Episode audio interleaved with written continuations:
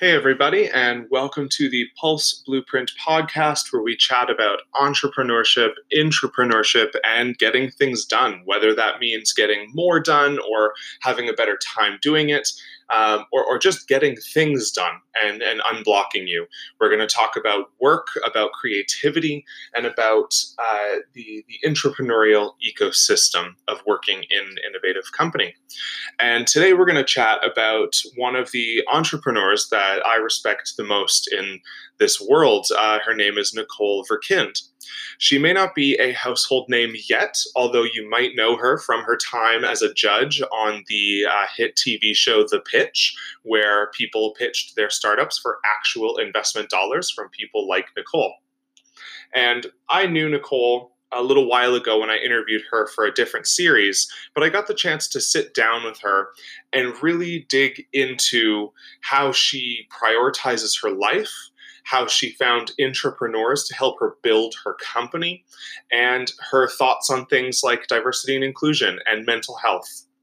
And as you're reading through this article, which is available on pulseblueprint.com, you'll really get to see more of her personality come through in this interview as, as opposed to some other interviews where it's more about a, a, line that she says. I wanted to dig into this conversation about who she really is. So that prioritization side, um, I, I, love how she talks about prioritization and she delved into it in, in two different ways one being customer prioritization and one being business and personal prioritization. And when she talks about the customers, you'll read the article and see her story about the 12 angry men. And these were 12 customers, uh, or, or rather would be customer. They'd signed letters of intent to use her platform and they'd built tons of features for these people. And they got in the room, they were talking about the, the platform and asked for feedback, and these people just railed on the product. They attacked it. They said it was terrible. They said they'd never use it. They said they didn't know why anybody would pay attention to it. And she went, All right, well, that that sucked. She talks about kind of licking her wounds a little bit with her co-founder and CTO, and then they went and found different customers. And that prioritization lesson there around uh, figuring out who is actually going to be good for you is huge in business, whether you're an entrepreneur or an intrapreneur. And what she ended up doing, uh, I won't give you all the details, you should check out the article, is that she found more people that were one step down and not step down in terms of quality, just in terms of market size. She thought she needed to go to these huge, huge companies to become clients. She went a little smaller in market size, was dealing with founders and uh, and executives and saying, "Look, what are you willing to pay for?" And that's what we're going to prioritize. On the internal side, when it comes to her as an entrepreneur and, and planning out her own business, I love what she talked about, where she says she sets three key priorities every single day. And that's what she works to accomplish. She anchors her day to day in the priorities of the day. And that doesn't mean that emergencies don't happen. And that doesn't mean she doesn't do some longer term planning. Uh, she frequently travels for work. So anytime she's on a plane, she'll do some longer term monthly planning or uh, even quarterly, just thinking a little farther out. And if you don't travel, uh, it's a great piece of advice to take random downtime that you have throughout your your day, whether through transit um, or through carving out that time for yourself to work on your business and not in it.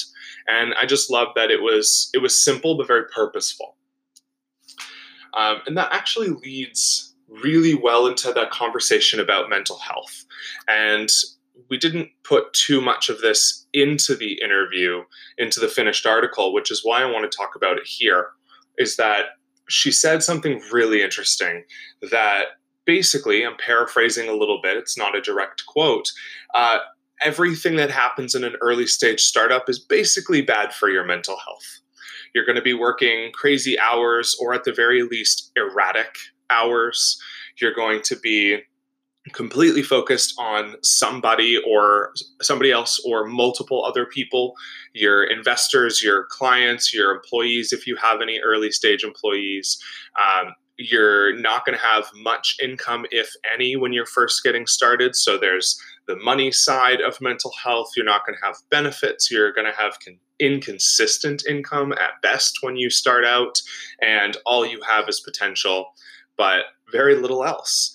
And I like how she described this because she was very realistic about it and said, look, I, I, love that we're talking about mental health because she mentioned when she started her first company eight years ago, uh, you know, late uh, 2000s or before the 2010s, there really wasn't much of a conversation about mental health uh, in startups. And you couldn't say, you know, oh, wow, this is really hard. And she even said herself that she had zero empathy for herself, that when things got rough, she just went, well, that's life and pushed on. And and to some extent that does need to happen. But also you can take a little more care of yourself and be a little more kind to yourself. And, and she credits the conversations and the fact that we are talking about mental health with some of that benefit. But i love the hyper practical approach that she takes to mental health and says you know first you got to compartmentalize a little bit um, there, there's more to it recognize that it's going to be bad sometimes. And she does say, recognize that some days you're just not going to get things done. You're going to try something, it's going to fail, or it's just not going to happen the way you wanted it to. And you're going to wake up the next morning farther behind than you were when you started the day before. And that's going to suck. And you got to keep going. And, and her advice, or what she does for herself, and therefore her advice for other people, is to push uh, through, but also to talk to people who have something similar. You know, she told a story about a few other entrepreneurs in her network. And when she was having a really bad time with these 12 angry men and a, a couple other potential competitive threats, she didn't necessarily, uh, you know, go to a pseudo therapy session with her friends, although you can definitely vent and that can feel amazing. She went to people who have had similar experiences in their own businesses and said, like, what am I supposed to do? but they made it social. They went out for dinner, they had a good time, they were actually being friends. And she got a ton of not only practical advice, but also some reassurances. You know, many times what we fear in our work, whether as an entrepreneur or an intrapreneur, doesn't actually come to fruition. And sometimes you just need someone who is uh, maybe a step or two ahead of you or has experienced that before to remind you that many times the damage you're scared of probably won't come to pass or at least won't be as bad as you think.